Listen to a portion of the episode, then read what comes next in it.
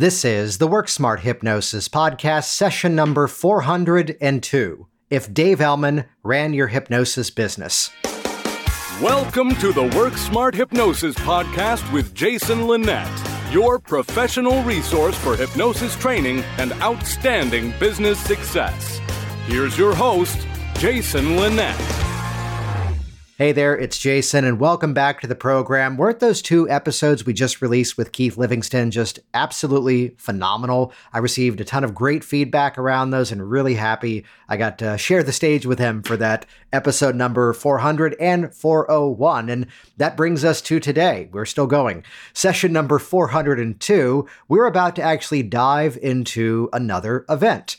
Uh, about a week or two ago, Cheryl and Larry Elman put on their Dave Elman Legacy Online Hypnosis Conference, and it wasn't exactly a keynote, but I was in the opening spot, so um, that counts for something. And this was a presentation that I did called If Dave Elman Ran Your Hypnosis Business, which actually I'm going to do something right now that I don't tend to often do here on this program, which is to actually give you the option to stop listening to this podcast right now. And here's why. Stick with me. Listen for now. It's because if you go over to work smart hypnosis dot com, brand new website, by the way, check that out, work smart hypnosis dot com forward slash four oh two, just put in that number, it'll redirect you magically over to this week's episode. And actually, two things.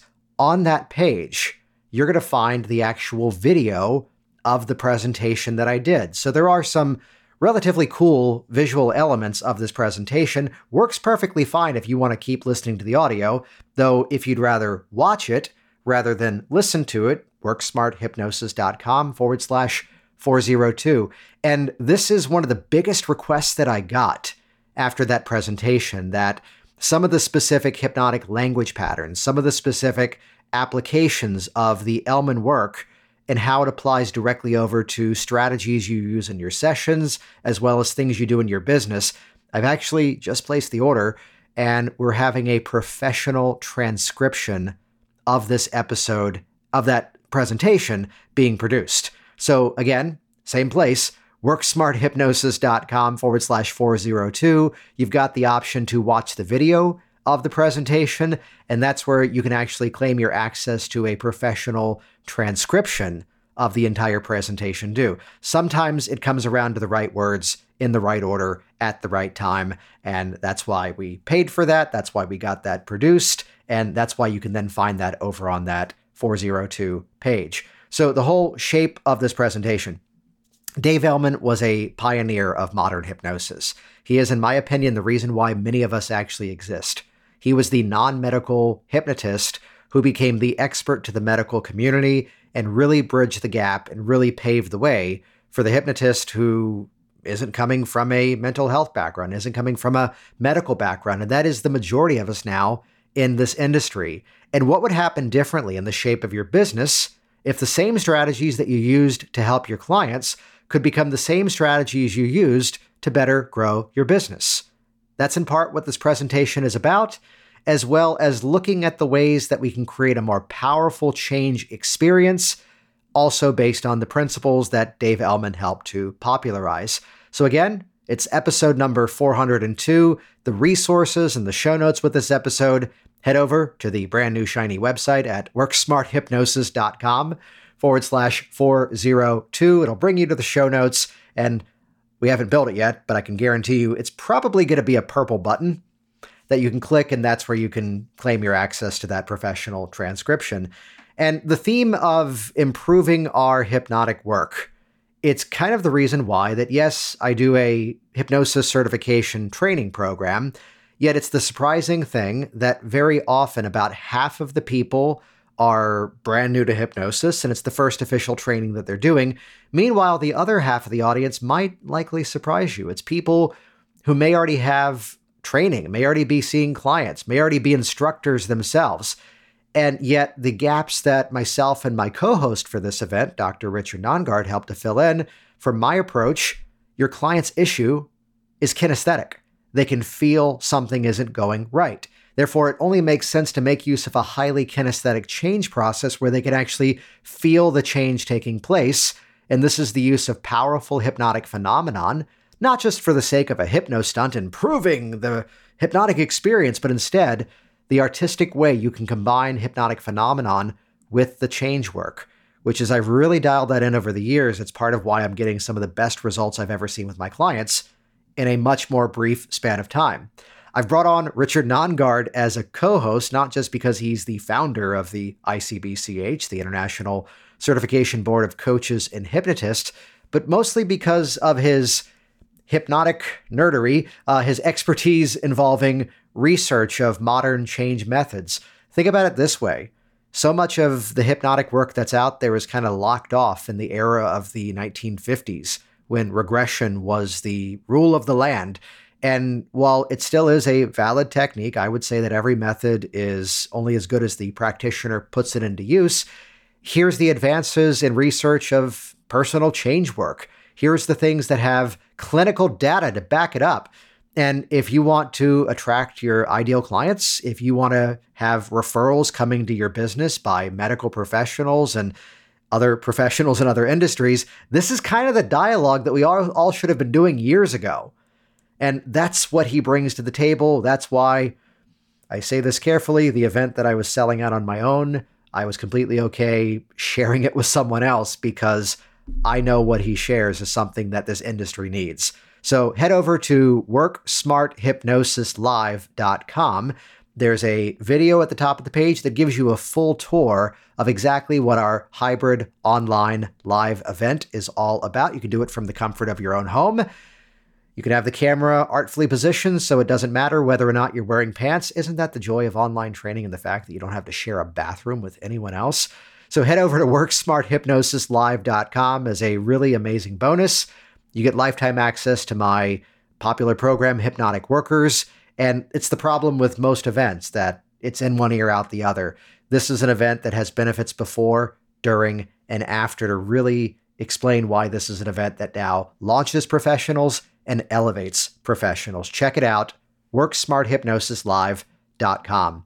A quick thank you to Cheryl and Larry Elman for giving me permission to take the content that was mine, but from their event and share it with all of you here as a podcast episode. And while you're there at that work smart hypnosis dot com four oh two page, you're going to see there's going to be a big link inside of that because all of the other incredible presentations that happened at the Dave Elman Online Legacy Conference are still available. Even though the event is past, you can now binge watch it. You can now stream it on your own time, and I'll give a link over there of exactly where to go to get many of the other presentations, which were phenomenal.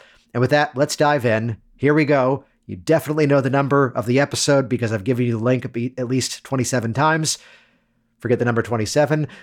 Here we go. Session number four oh two. If Dave Elman ran your hypnosis business. The theme of today is that of how do we begin to make use of so many aspects of the legacy of Dave Elman's work.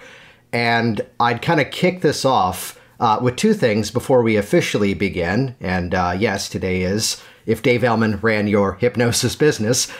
Uh, two things. One would be more of a sort of a mindset around training and education. The other part would be a bit of a story to properly kick this off here today. In terms of education, one of the mistakes that I often see people make is that they look at the information that they're learning strictly through the filter of the content, as in, here's a method to deepen the hypnotic state. Here's a method for inducing the hypnotic state. Here's a technique for helping someone to quit smoking. Here's a technique for this. Here's a technique for that.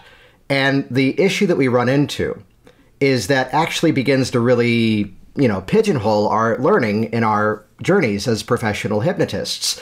So what I tend to say is often look at the bigger context in terms of what you're learning, what the things actually accomplish, what the strategies actually begin to create, and learning from this filter of not just the context, but also, yes, the content. So as you go through a training, perhaps, yes, we're learning specific methods for change. Yes, we can read the hypnotherapy book and go, oh, I can use this specific nuance for regression. Um, and this is part of a story as to how Cheryl, Larry, Sean, myself, several others who have like really gone through those original Dave Elman audios. They're kind of hard to organize for a rather positive reason. It's sometimes those little tangents.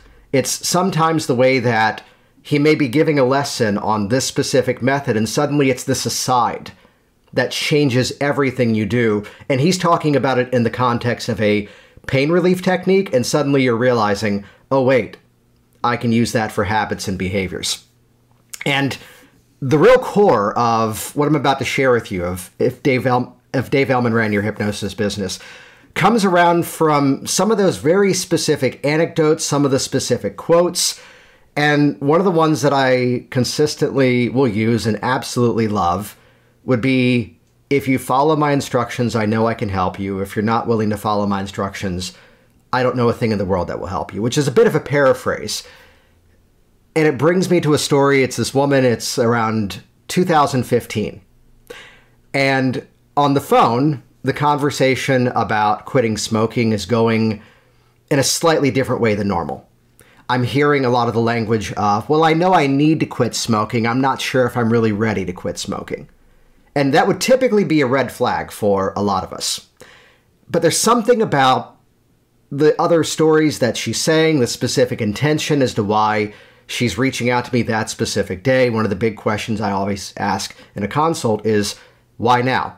You know, what's the turning point? What's the reason that we're having this conversation right now? What's the impulse to actually be here in this conversation, even before you maybe even considered hypnosis to quit smoking? What was that turning point? And she, it's been eight years at this point, so I don't remember the specific detail of that, but something told me to keep the conversation going. And so I say to her, quoting a paraphrase of a classic Elman quote, if you follow my instructions, I know I can help you. And a little bit of expansion on this one. If you're not willing to follow my instructions, I don't know a thing in the world that will help you. And I want you to realize that's a statement that has nothing to do with hypnosis. So what do you want to do? And she goes, how soon can I come in? Now, I'll tell you, this session then played out to be very different than the way that I normally work. Uh, it was a lot more direct. I'm somebody who will already use quite a bit of hypnotic phenomenon in the process. And the reason I do that is that the benefit of hypnotic phenomenon, there are some who would say, oh, no, that's a stage hypnosis thing. That doesn't fit in the therapeutic process. And you're allowed to have your opinion. I'm also really interested in hearing your opinion of your clients. Because if they leave and go, well, I felt relaxed, I guess something happened, you kind of fizzle out some of the magic of the process. When instead, if there's truly phenomenal moments, not just for the sake of proving hypnosis, but also for the sake of suddenly now, here's this turning point where they're experiencing a model of the world that's different than what it was before. And so we end up in this moment. It's the definition of hypersuggestibility, from my opinion. Something hypnotic just happened, and now here comes the important suggestions. Uh, in the words of a good friend who's here, if you can stick them to one thing, you can stick them to something else. Thank you, Sean Michael Andrews. There's this moment where it's not that I'm telling you that your hand is stuck to the chair. It's that I'm telling you instead it's as if your hand and the chair have become the same solid object. So one part of your mind might be thinking it's as if it's stuck, but really it's as if it's just become fused and bonded and, you know, molded together with that chair. And notice now, the more you try to lift it, it sticks even tighter. And this is all pacing and leading. As you do this, here's the result. As you do this, here's the result. As you try to lift up that hand, it sticks even tighter. Give it a try, sticks even tighter. Here's the part you might be talking about later. The rest of your body can keep relaxing. Open up your eyes, look at that hand, it sticks even tighter. She opens up her eyes, looks down at her hand, says a um, compound word that I'm not going to say here because I'm going to be more polite. Let's just say the compound word. The first word was the began with the letter M. The second word began with the letter F. Yeah, that one. To which, again, here was the opening to then go, you know, it's really cool. I haven't even yet mentioned your other hand, and that one stuck too. And she says the word again. And then I go, close your eyes and decide for yourself exactly what this experience means in terms of your ability to be done with those cigarettes once and for all, to have all your questions answered, to have all your concerns addressed, and to move on with absolute conviction and truth. You're done with this once and for all. And as you've done that for yourself, that's when those hands will easily release and go into your lap. She sits there a little too long for it to be comfortable, and then just kind of moves her hands eventually and nods her head. Um, I should have started with the end in mind first. Uh, this is still to this day my favorite testimonial, March eleventh, two thousand fifteen. And it's Stephanie uh, who said the process was bizarro, maddeningly, is that even a word, successful, and other comments. Yeah, let's zoom in. I'll let that speak for itself. Um, but it goes back to, again, it goes back to, if you follow my instructions, here's what will happen. And, I, and I'd say that's one of those bigger takeaways from Dave Elman's work, that there's this extremely conversational, if not appropriately mechanical style to the work, which is wonderfully Pavlovian in nature. You know, as you do this, as I ring the bell, the dogs are fed. Ring the bell, the dogs are fed. Ring the bell, the dogs are expecting it. And as you do this, here's the response. Let's throw in a dash of Milton Erickson here. That's right. And by doing so, we're conditioning a set of responsiveness. And if only that wasn't a wonderful definition for suggestibility in hypnosis. And with that, I want to say welcome to everybody. My name is Jason Lynette. So cool to see uh, a lot of you here this morning. We're also doing something kind of cool, just to call this out. Uh, I run a free community online, the Work Smart Hypnosis community. We are simulcasting this there right now. So those of you watching this, if you're not part of the Dave Elman Legacy Conference, uh, links up above, join us. There's a bunch of other phenomenal presentations coming your way this week. Uh, Sean mentioned this. I do a podcast called the Work Smart Hypnosis Podcast. It's gone out ever since June of two thousand fourteen, and actually yesterday, episode number four hundred came out. Party dance, I didn't set up my confetti graphics here. Uh, and the whole story behind this actually, in ways, is modeled after part of the legacy of Dave Elman's work. The structure, if you didn't know this, of how Dave did his trainings.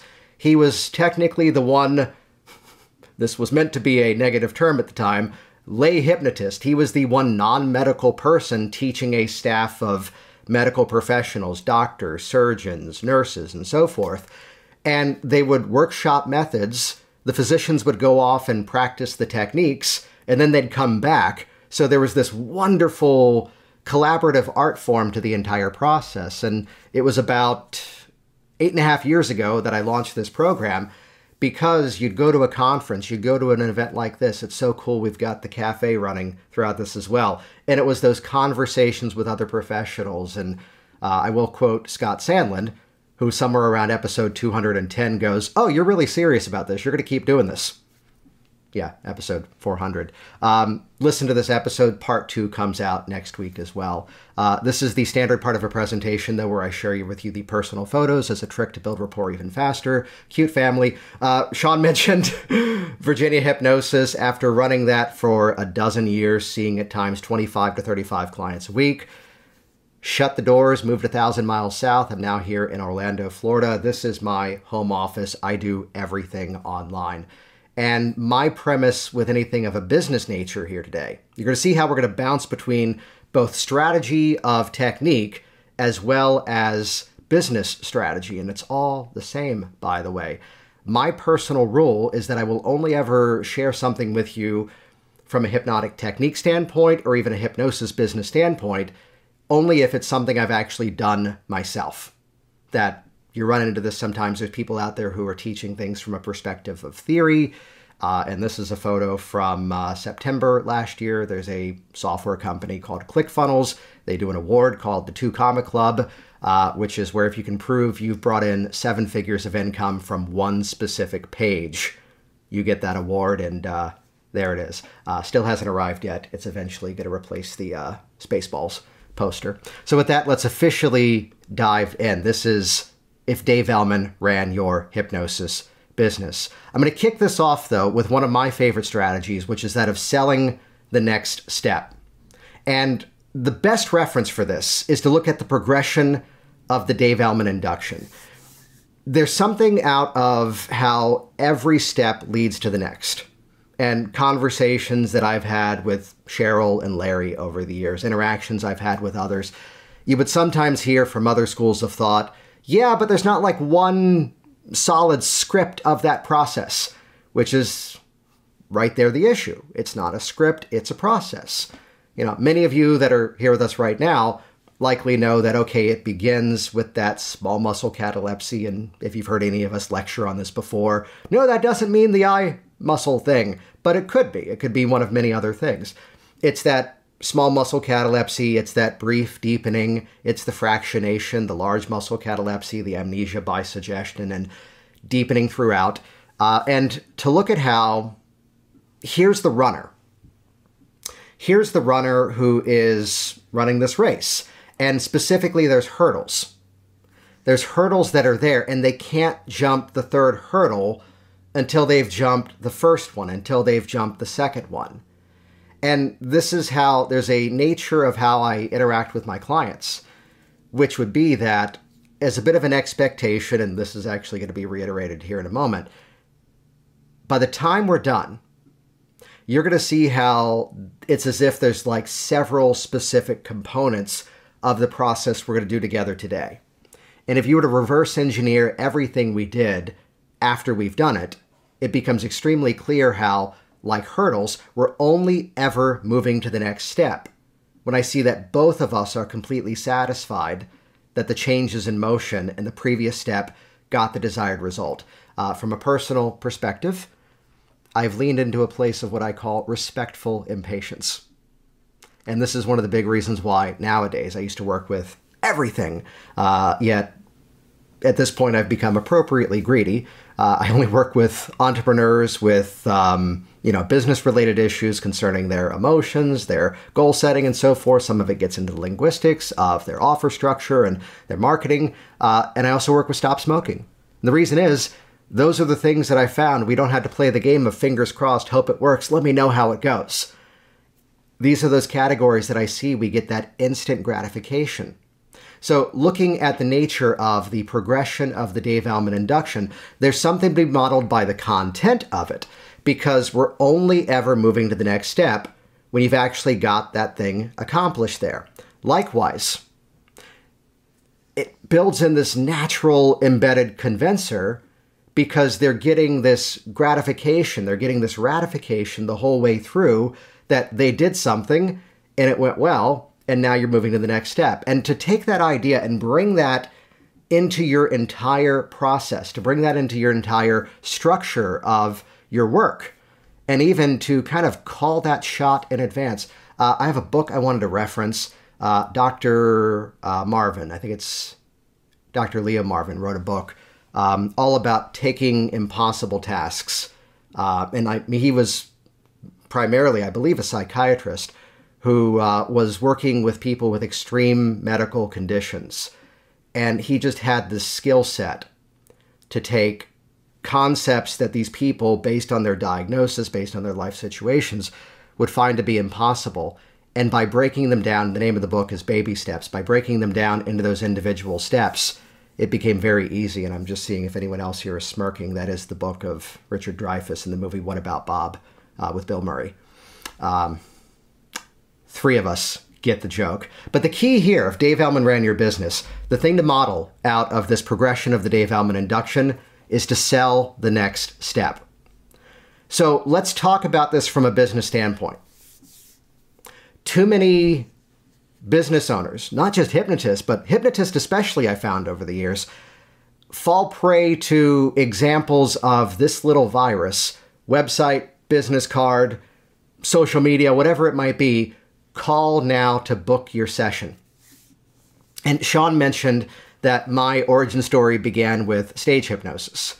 That that was the first thing that I saw, and I got really fascinated by that. I would say, though, in retrospect, I've since retired myself from doing that, but I was more the stage hypnotist with the hypnotherapist heart.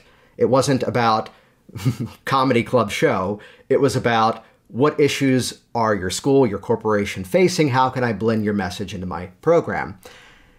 There's a time that I'm doing an assembly at a school. I'm unloading the sound system from the car and a kid goes, "Hey, that's the hypno guy." That is the official title, by the way. "Hey, there's the hypno guy. I'm not going to volunteer for your show." And I turn around politely and just have to ask, "Have you ever seen one of these programs before?" He says, "No."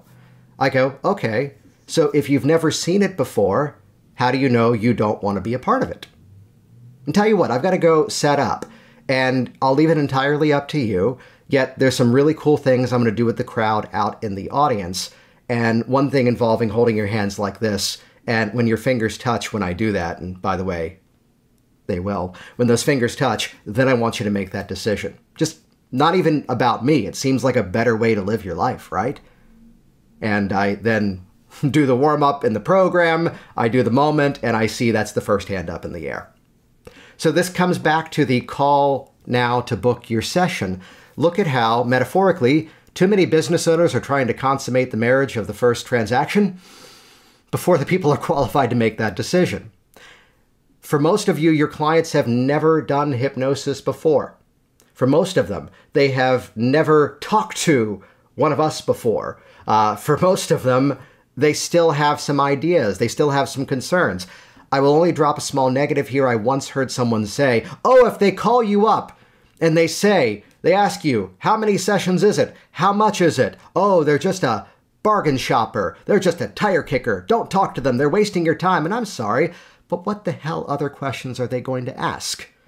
And this is where, going back to this principle of when we're in the moment of the relax the eyelids to the place where they just won't work, test them, satisfy yourself, you can make that happen. I'm not trying to sell you on losing the numbers. Why? Because if we want to talk about it the way that, I got a sidebar for a moment. Larry and I and Cheryl taught a class together in twenty sixteen. And I think we got into an argument about this, because Larry insisted the Dave Elman process is, uh, the induction is six steps. And the sixth step is deepening throughout, to which I said, no, it's five steps, because every technique in hypnosis is followed up by deepening throughout. But it's his dad, so it has six steps to it, clearly. Uh, the first step, though, is that of winning that small muscle catalepsy. And again, I'm only trying to win that first step. So this idea of sell the next step, this playful, silly reference of, yeah, it's a reference to a comedy movie. Um, Sean, in the chat, five point one steps. Don't. Not right now. No, but the um, in the neighborhood of around five steps. Okay, we'll go with that here. But this idea of selling the next step, one of the biggest reasons that I've been able to build the business that I've built, one of the biggest reasons that, um, I'll do a soft mention for this, uh, hypnotic business systems dot com is the business training that I do for hypnotists. On that page, it's like mostly other hypnotists telling their stories as to their results they've had with it. And it goes to this principle, which is something that I learned and then directly made better by looking at the work of Dave Elman. Because what it really comes around to is I'm focused on winning one specific step first. And let me kind of walk you through something that I consistently do in the business. It turns out, to be effective as a hypnotist, there's three core things that you need to have within you. And I've put together a video that completely explains what those three things are and how to put them into use. To learn what those three things are, click here to watch the video. Let's take a moment. The bigger legacies I'd say from Dave Elman's work would be that of the refinement of fractionation, as well as the power of building mental expectancy. So if you listen to that language as to what I just said, I was pre-framing that there's three specific things you need to be effective as a hypnotist. I've put together a video to show you what those are. Click here to watch the video.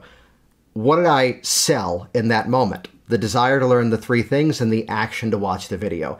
Video then plays when people click that link, uh, which let's say it's the trainings that I do, and those three things are the filters of confidence, creativity, and flexibility. Well, that opens up another loop. How do I create that? Which is why there's a button below. Here's our event coming up starting soon. Let's put this into the context of a client situation. It would be, big fan of using the listicle format. It's not an article. It's not a list. It's a listicle.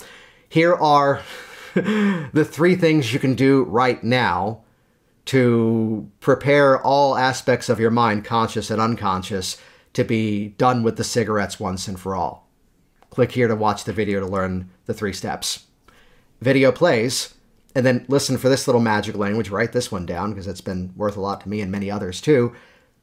And as effective as these three things are, they become even more effective when they're customized to you and your specific situation. Here's the story of the day that I saw six people in a row, all of them for quitting smoking, and every session was different. Not for the sake of novelty to keep myself entertained, but instead from the perspective that everyone came in with a different set of goals, a different story, a different reason as to why they were there. So as much as I've proven these three things to be effective to help people to quit smoking, when they get customized to you, that's when they ignite their power, which is why there's a button nearby to grab a time on my calendar, because this process begins with a simple consultation. Ooh, it keeps going. I'm only then selling the next step of schedule a time to talk. I am not going immediately to um, two thousand thirteen. There's this uh, girl who was at my college that um, we did a project together. We didn't get along. Um, two thousand three, not two thousand thirteen. And uh, we didn't get along. But somehow, even though the project was over, we kept hanging out. And uh, to really talk about selling the next step, I didn't ever actually ask her out on a date uh, because what's the term? Um, I was chicken. Instead, I go, hey, would it be okay if someday I asked you out? We call that pre-framing. She said, yeah, I think so. Are you asking me out? No, I might. And then later on, somehow we ended up on a date, first date, November eighth, two thousand three. I didn't walk up to her and say, you and I are going to have children. No, that'd be weird. And does this spray smell like mace? No, instead, there was a natural progression of dating. Um, first date. This won't turn into anything serious because your ex-girlfriend's a friend of mine. That played out. Uh, to then eventually continuing to date, to eventually then moving in together. Then came the cat, then came the dog, then we bought the house, then came kid number one, kid number two, and we've now, this year, will have been married in November, fifteen years. First date would have been twenty years ago this November. So look at how this sell the next step concept, and look at that progression of the Dave Elman induction. You know, the bigger nature of our hypnotic work, I'd say that the quality of the process you do is directly proportionate to the quality of the intake. If you're ever in a session and you don't know what you should be doing, it probably means there were more questions to have been asked at the beginning of the process. And the power of the questions that we ask directly correlate to the quality of the work that we do, which brings us now to point number two here, that of creating desire in advance.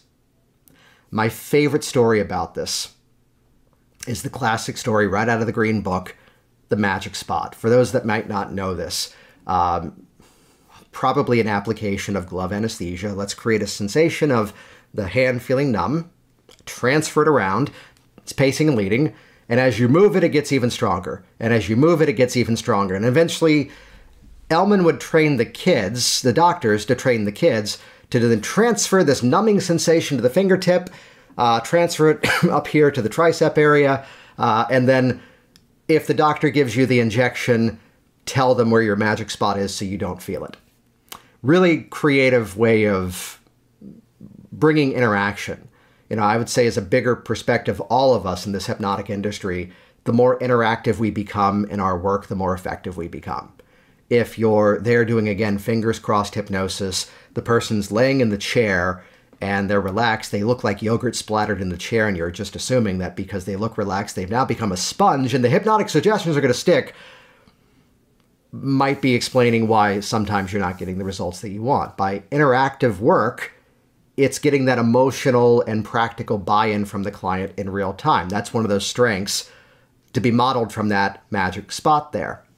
So I bring this up here about creating that desire in advance. Uh, because as hypnotists, where, oh, oh, the anecdote to wrap up the story about the magic spot. Apparently, many of the parents of these children were upset about the strategy for one simple reason. It was because their children had a magic spot and they didn't have one too. Talk about buy-in, talk about emotional belief there. So as hypnotists, we are aware of a concept called future pacing. And not to try to throw a new name out there and claim it's brand new, this is an elevation in a marketing strategy of an expansion of future pacing that I now call product pacing.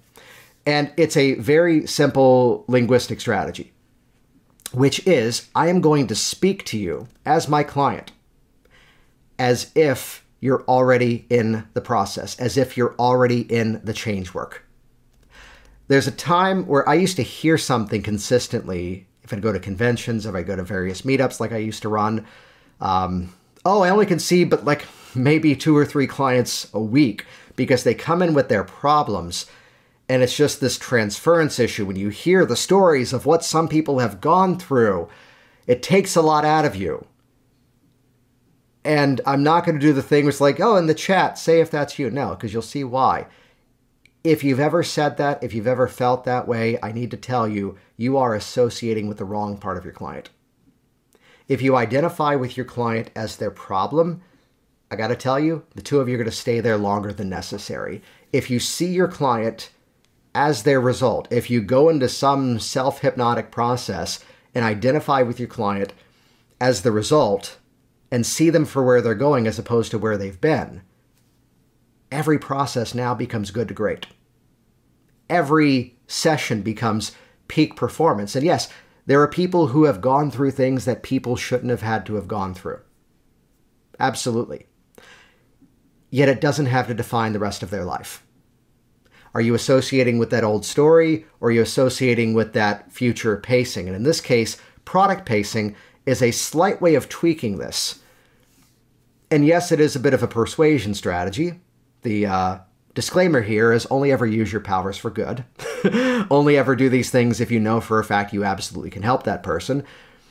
And it's because that person has reached out from a position of, I want help with this. Therefore, isn't it also in your ethical responsibility, provided you know you can help them, to do whatever is appropriate to help them make that decision? Because, well, as much as we're having this conversation now, you're going to see the forms that I'm going to send you give me a little bit more information. That way I can best prepare for exactly what we do in the first session. And even better, it's the feedback of what changes have you noticed? What else needs to be addressed in that second session and so forth? That's what helps me to best help you get this result in the fastest and easiest pathway possible. For those statements to be true, you need to have already become my client. I only send you the forms if you've already signed on with me. I'm only recapping the first session if you've already done the first session. And so it's this covert thing about talking about what is going to happen in the process. I've cut the word if out of my language in these dialogues. Well, it's not, well, if we decide to work together, it's this, if it's that. No, instead it's, well, you're going to see by the time we hit that second appointment, you know, here's the focus of what we're working on. And I, and I bring this back to, again, that magic spot, this create desire in advance, because I've got to quote Jess Marion on this, that sometimes describing the technique is also doing the technique. That by bringing people into that experience, by bringing people into that awareness as to this is what is going to happen, and not if we do this, here's what's going to go there. Uh, we would know in regression, I learned this lesson wonderfully. I'd give Sean Michael Andrews this credit here, um, of the power of regression and also the importance of, quote, never lead the witness. It's never who's in the room and what are they doing to you. It's only ever open-ended questions such as, what's happening now? How are you feeling? What's happening now? Let me just make a little bit of an adjustment here. When pointing towards the change, lead like crazy. And so one of the conversational points that I'll often bring up, this is again, product pacing, modeled directly after this create desire in advance, modeled directly after that magic spot. It's how I will be on the phone, be in a Zoom consult, perhaps with a client, let's say for quitting smoking, And the language now shifts to, well, one of the biggest things that I get the feedback on is that, you know, there we are. It's like two thirds of the way through the session. And this is not for everybody, but if this is the case, usually there's a moment like two thirds of the way through where I get to say to you, and you can realize how little I've talked about cigarettes. And that's every reason why you're never going to smoke again, because the cigarettes were never the issue. And then you're there nodding your head. Uh, well, what does that mean to you? And that's a statement, again, pacing them. Let's define it. Uh, that's pacing them inside of the outcome. That's putting them inside of the experience. In the intro, Sean mentioned my background in stage hypnosis. Here was the entire business strategy that built that career. I was working with schools. And true story, I never sold a single show. I never sold them on, bring me to your school. No, I sold them on the tradition. Because one of the benefits of hypnosis as an entertainment means, beyond any other form of entertainment, is that we get a magical result before, during, and after. Before, there's all the anticipation. Who's going to volunteer? What's going to happen? What's going to go on? Then here's the actual program, which, personal opinion, is pretty awesome. And then here's what happens afterwards, which then all the students are talking about it, which then blends into the next year, and it builds this momentum. So because I sold them on the tradition of bringing it back year after year, it brought in the influential presupposition that you had to book it the first year. I should stop telling this next story out loud, so I will make it generic. Uh, there's a rather high-profile talk that I did that only towards the end of doing it, they realized I never applied for it. I never filled out the application. I called them up to go, hey, I'm on your website, and I see you're doing one of these events, and um, just had an idea. Can I run it by you? And they said, yeah, sure. It's like, I don't want to waste your time reading the application. Just give me like thirty seconds to pitch an idea. Pitch the idea. They go, oh, that's interesting. Yeah, go ahead and do the application. I go, well, I could, but I've got a camera set up in my classroom. This is back when I was in Virginia. And uh, not to do the entire, you know, fourteen minute talk, uh, but I'll do like a three minute rough sketch of it. And like we were then editing the presentation, and it's only two weeks before they realized they didn't have my contact information, going, you didn't fill out the application. Oh, you're good. Which, look at how, what we do, what we talk about, how we name things. Um, there's two separate companies that I run. One is Work Smart Hypnosis, which I never predicted would become the source of my clients. Uh, the other side is an educational coaching brand, which hypnotists are welcome inside of, but it's built for a larger world. But it's why some of you may have seen this back in November. We renamed it Attract Pre-Sold Clients. Ooh, put them into the journey before the journey. Pre-sold. Thank you. Magic spot. Let's keep this going here, as I'm going to be wrapping up in about ten minutes or so here. And I got to tell you this final point to give it some expectation is something that probably only around twenty seventeen, twenty eighteen. I really began to understand. And my journey, just to kind of set this up here, my journey with hypnosis is one that kind of followed a pathway probably similar to many of you, where especially in our online era, it's so easy to get swept up into the new thing that everyone's talking about. Suddenly, here's a brand new technique and everybody's excited about it. You look at it closely, though, you realize it's just simple pacing and leading, and it's a reiteration, a repackaging of other things. Um, here's the new strategy that everyone's so excited about. And I used to be on that shiny object syndrome quest of, I need one more technique. I need one more certificate. I need one more this. Then I'll feel ready. I, I was there, too, like many people in this world. And it was instead, though, to look and go, hang on. Every technique for change can become a universal strategy. I hinted at this earlier. Glove anesthesia classically was a pain relief, or really technically pain prevention technique.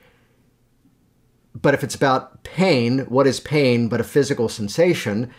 And you're doing a positive kinesthetic hypnotic hallucination. If we want to go Aaron scale on this, ooh, level five. Uh, we're creating a sensation that is not really there and responding to it as if it is, to use it to basically overwrite another physical sensation.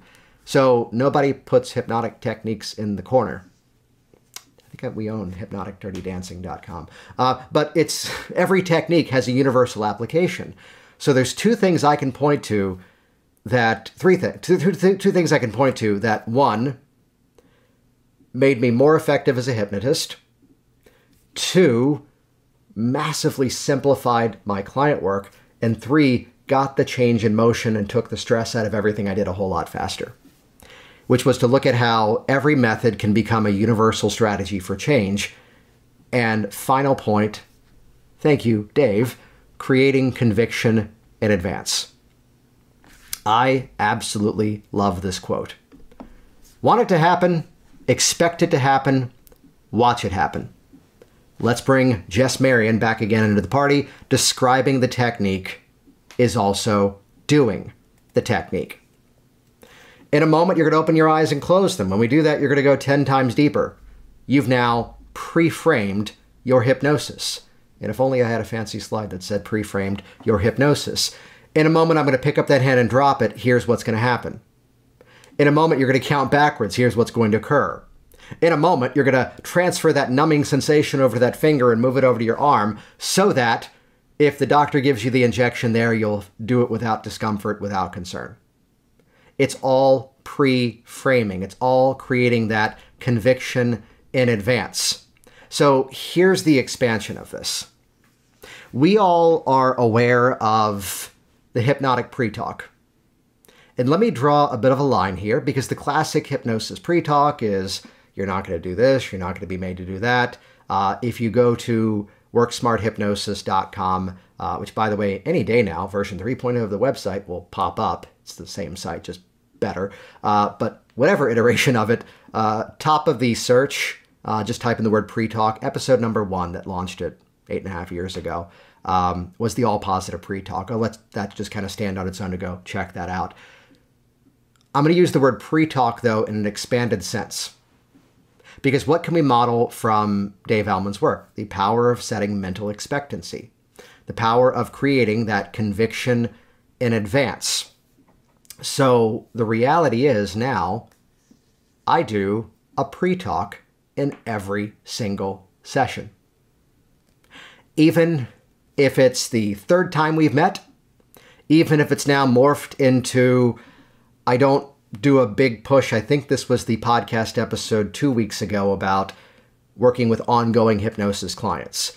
And no, it's not, well, we've worked together twenty-seven times. One of these days it might stick. No, it's the person who goes, hey, this solved a lot of problems. And I know I could use the techniques you've already shared with me, yet I know I get a faster response if I work directly with you. What would this look like if we kept at this? And I've got people now who I might have seen for the first time in like two thousand twelve. And it's, there are some cynics in our world who would go, oh, you're creating dependency. There's people who work with a coach. There's people who, and again, we're not working on the same thing over and over. And this is a small percentage of the people that I work with. But even if it's my dude that I'm seeing next week, and I've stopped counting, you know, it's dozens of appointments over the course of many years. And sometimes it's like several months since we've seen each other, and just, he's locked in at a certain rate. Um, which I sometimes regret, but he's wonderful for me. Uh, it's every session has a pre-talk. And the best way to explain this is what I'm doing here. The best way to explain this is that I am giving you a bit of a play-by-play of exactly what we're about to do in the session before we do it, followed by two magic words, which, um, for those of you that get hung up on the old stuff that says visualize, no, you say imagine, picture, or just think about. um, what I'm doing is I'm giving a play-by-play. Okay, so, excuse me. So based on what we've talked about, we're going to do X because of this reason, Y because of that reason, and Z because of this situation.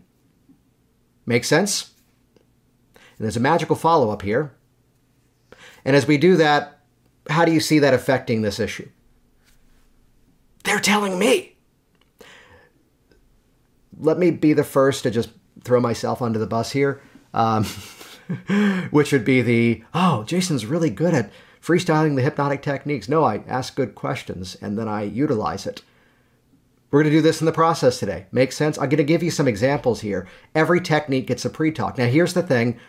I may not necessarily talk in expert speak. I'm not going to say, well, today we're basically going to do regression to find the I S E, the reason why this issue came out, but then we're going to set aside that event and then do something called informed child to basically rebuild it. And they're like, I don't know the words you just said, and then you can just go sleep because uh, that's a confusion induction. Don't, don't do that. Instead, I'm going to metaphorically describe the process, and the main reason I do this one for regression is because I want them to understand, in my opinion, ninety percent of the process is about where they're going. ten percent of it is just that shingle to hang the change off of from a metaphorical perspective. It's more about the death and resurrection story than it is the, now I have insight, otherwise the danger of insight alone. Now I know why I have this fear. I still have the fear though, but now I have reasoning and logic why I have the fear, which means I feel even more fearful. Now I know why I'm so anxious.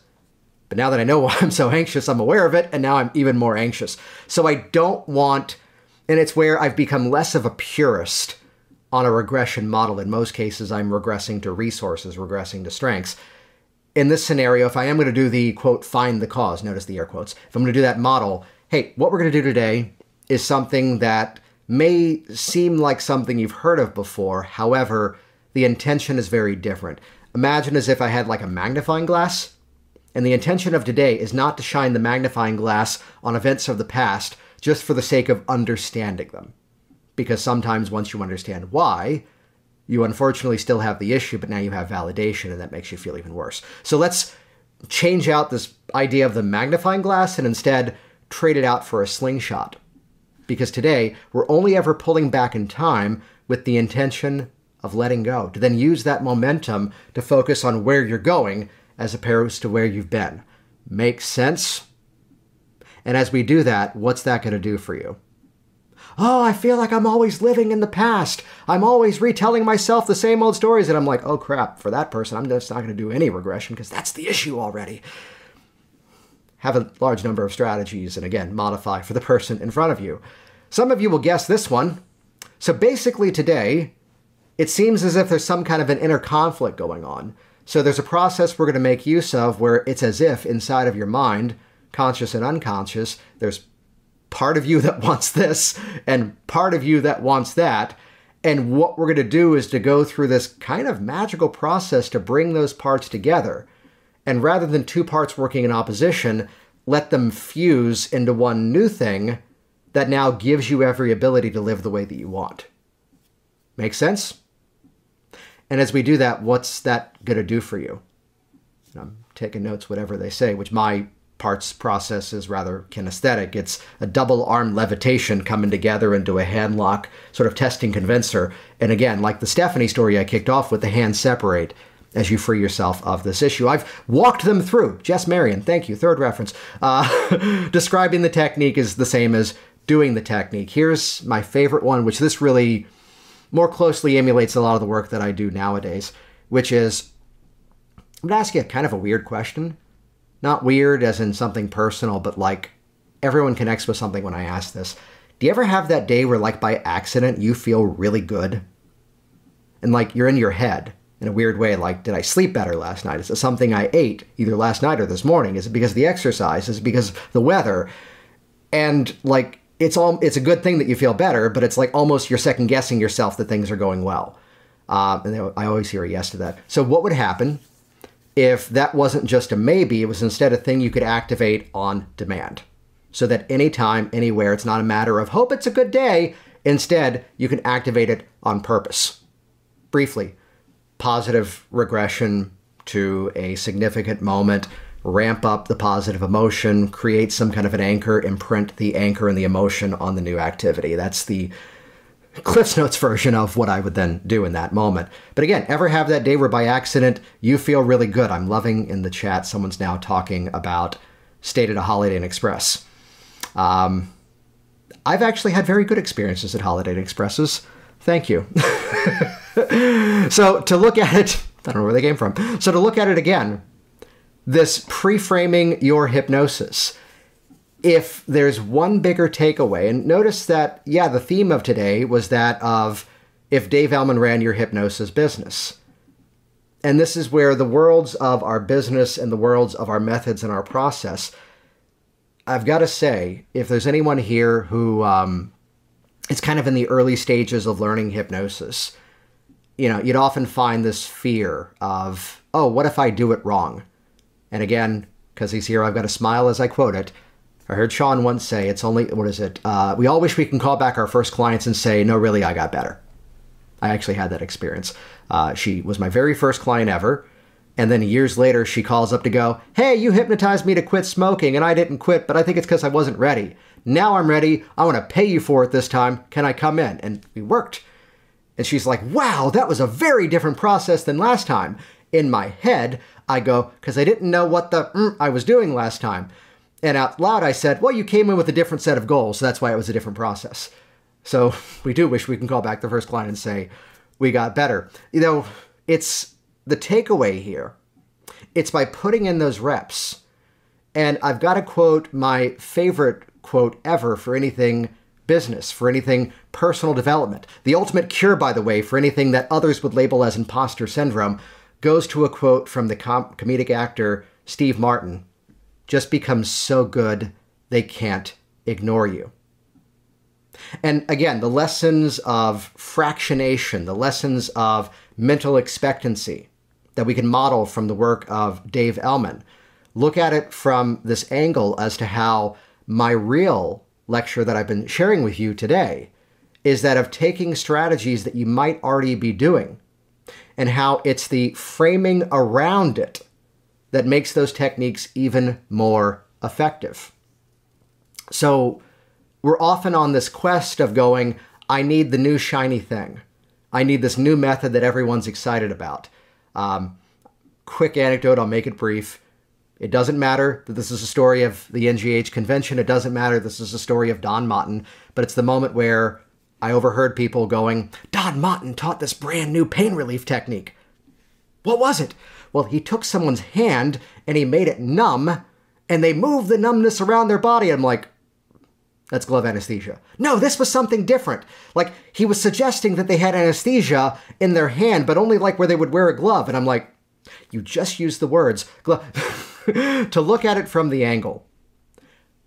We did an event a while ago. You can still find this online called Do Hypnosis Anywhere. How do we modify a technique to be effective online? What is it I'm convinced this technique needs to do? What's something else that satisfies the same goal? What's something else I can do that satisfies that same value?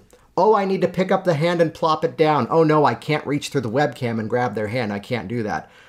What does that do? It's a test for large muscle catalepsy. And my variation of that is, in a moment, you're just going to pick up your hand a few inches off your lap. Just let it plop down. And I do that on camera before the session begins so they can see the physical wobble. And I see I'm getting that full larger muscle catalepsy there. All this stuff can easily be adapted. By pre-framing your process, by creating that mental expectancy, and even so, by looking at it from that angle of simply selling the next step. So wherever you are right now in your hypnotic journey, I would suggest to you that's exactly where you're supposed to be right now. And with each and every session, you find yourself getting more confident. With each and every way you look at every technique you'll learn through the rest of this incredible event, through the rest of your career as a practitioner, as really unique things happen with your clients, and you're like, that was awesome. How do I make that happen every single time? It was my guy who years ago said, you know what made that so effective? You barely talked about cigarettes. That's what I needed, because that had nothing to do with the issue. I'm like, oh, I'm using that now.